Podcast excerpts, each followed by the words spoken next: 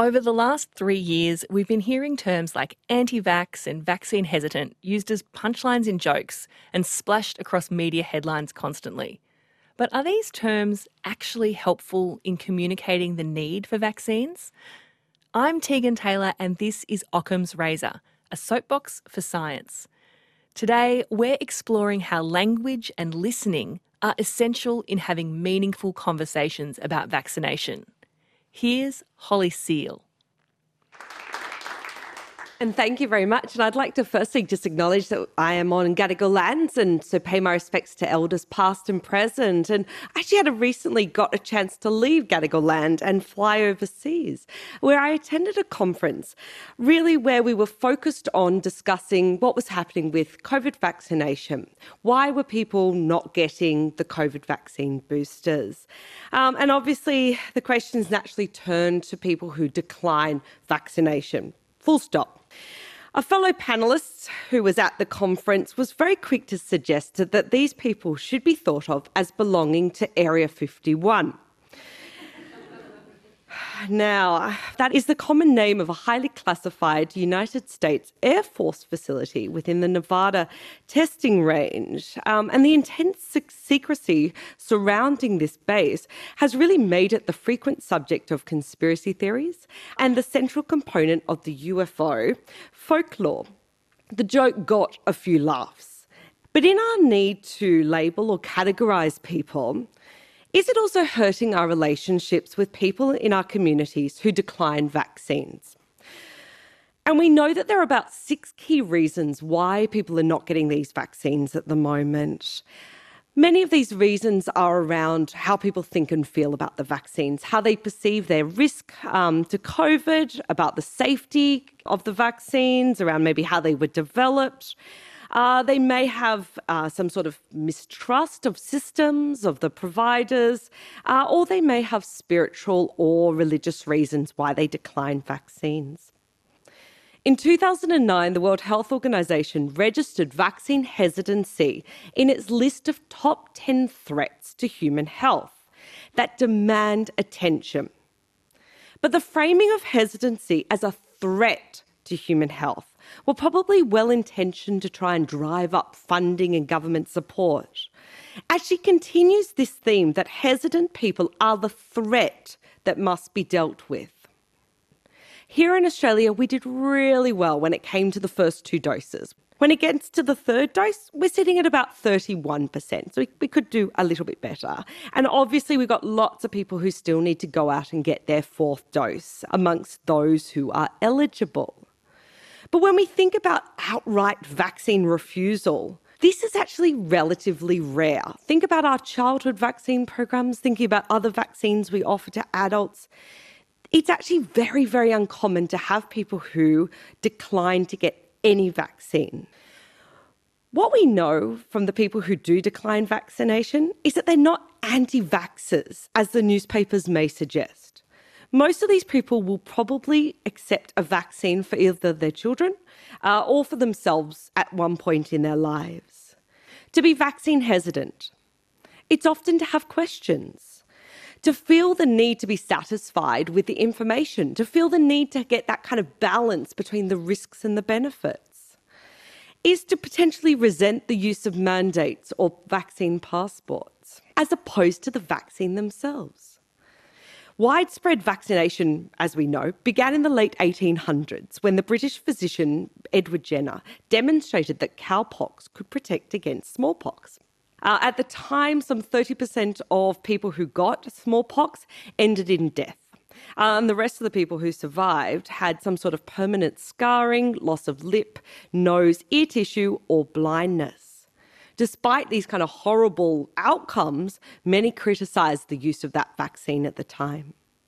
Fast forward, and the popularization of the internet in the beginning of the 2000s really offered a kind of a, an opportunity for activists to diffuse their messages even more against vaccination and to get to a wider audience.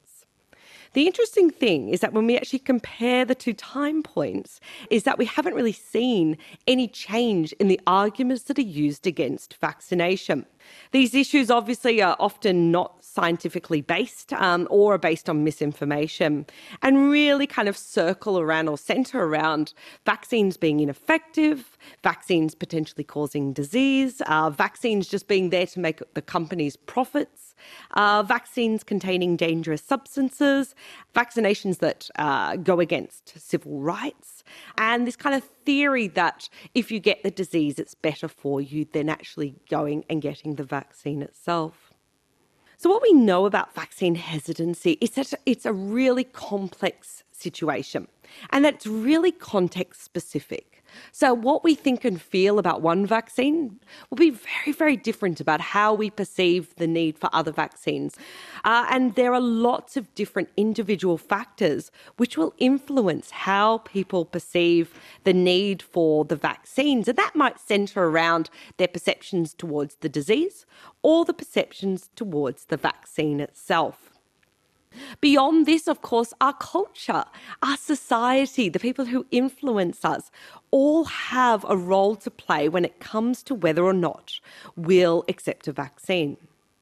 But we are still using the word hesitancy inappropriately. Sometimes we label people as being vaccine hesitant when really they just can't access a vaccine. And that may be because they just don't have the capacity to get to the vaccine appointment, or they lack the support to be able to integrate into our healthcare systems.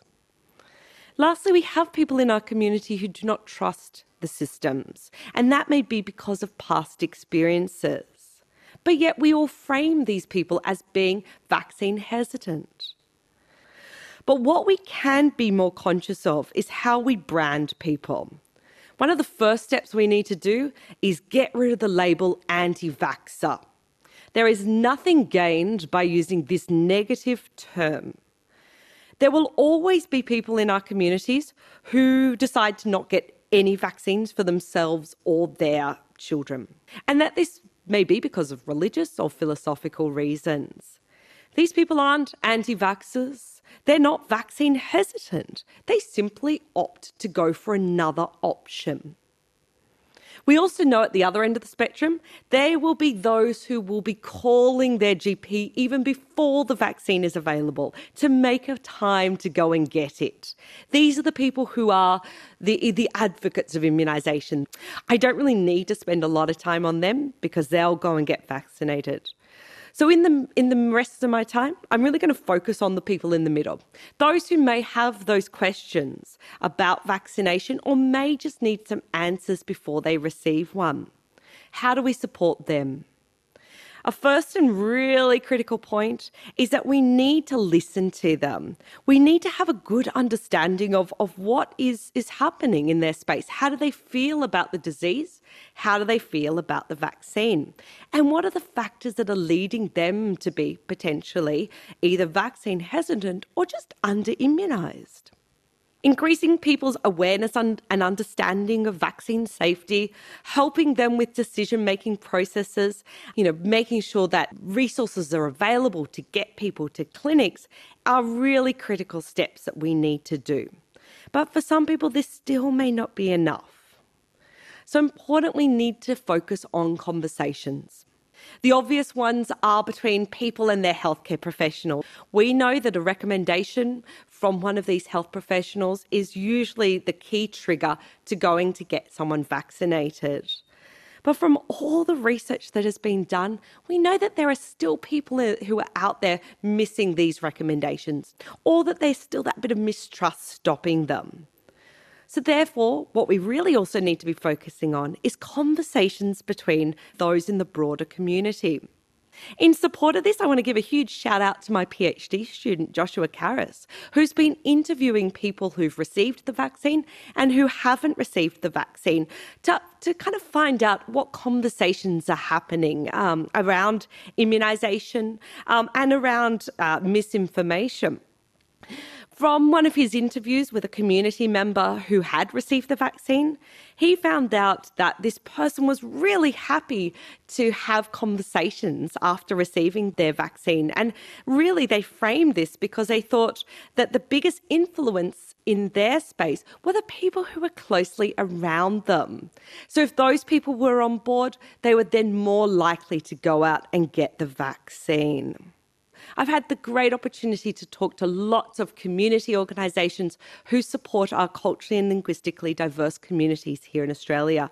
And over the last couple of years, I've been hearing about so many initiatives that have been put into play to try and get conversations happening. And this was what was helping to get vaccine coverage up in these communities. We've all got to think about the language that we use. Vaccine hesitant people can't be the butt of our jokes. We can't continue to use the framing of anti vaxxers because we want to keep these people engaged with us in some way. We want to keep that door open. So we need to stop just broadcasting information out. And rather, we need to speak with them, work with these community members, and really think about how information then is being transmitted and received. Thank you so much. That was Associate Professor Holly Seale, an infectious disease social scientist at the School of Population Health at the University of New South Wales. She was speaking there at our Occam's Razor live event at the Sydney Powerhouse Museum on Gadigal land. Yes, Occam's Razor is recorded at live events across Australia, and we've got another one coming up very soon. The show is coming to Adelaide on the 24th of November and I would love to see you there in the audience. Check out the link in the episode description or find it on the Occam's Razor website. You've been listening to an ABC podcast. Discover more great ABC podcasts, live radio, and exclusives on the ABC Listen app.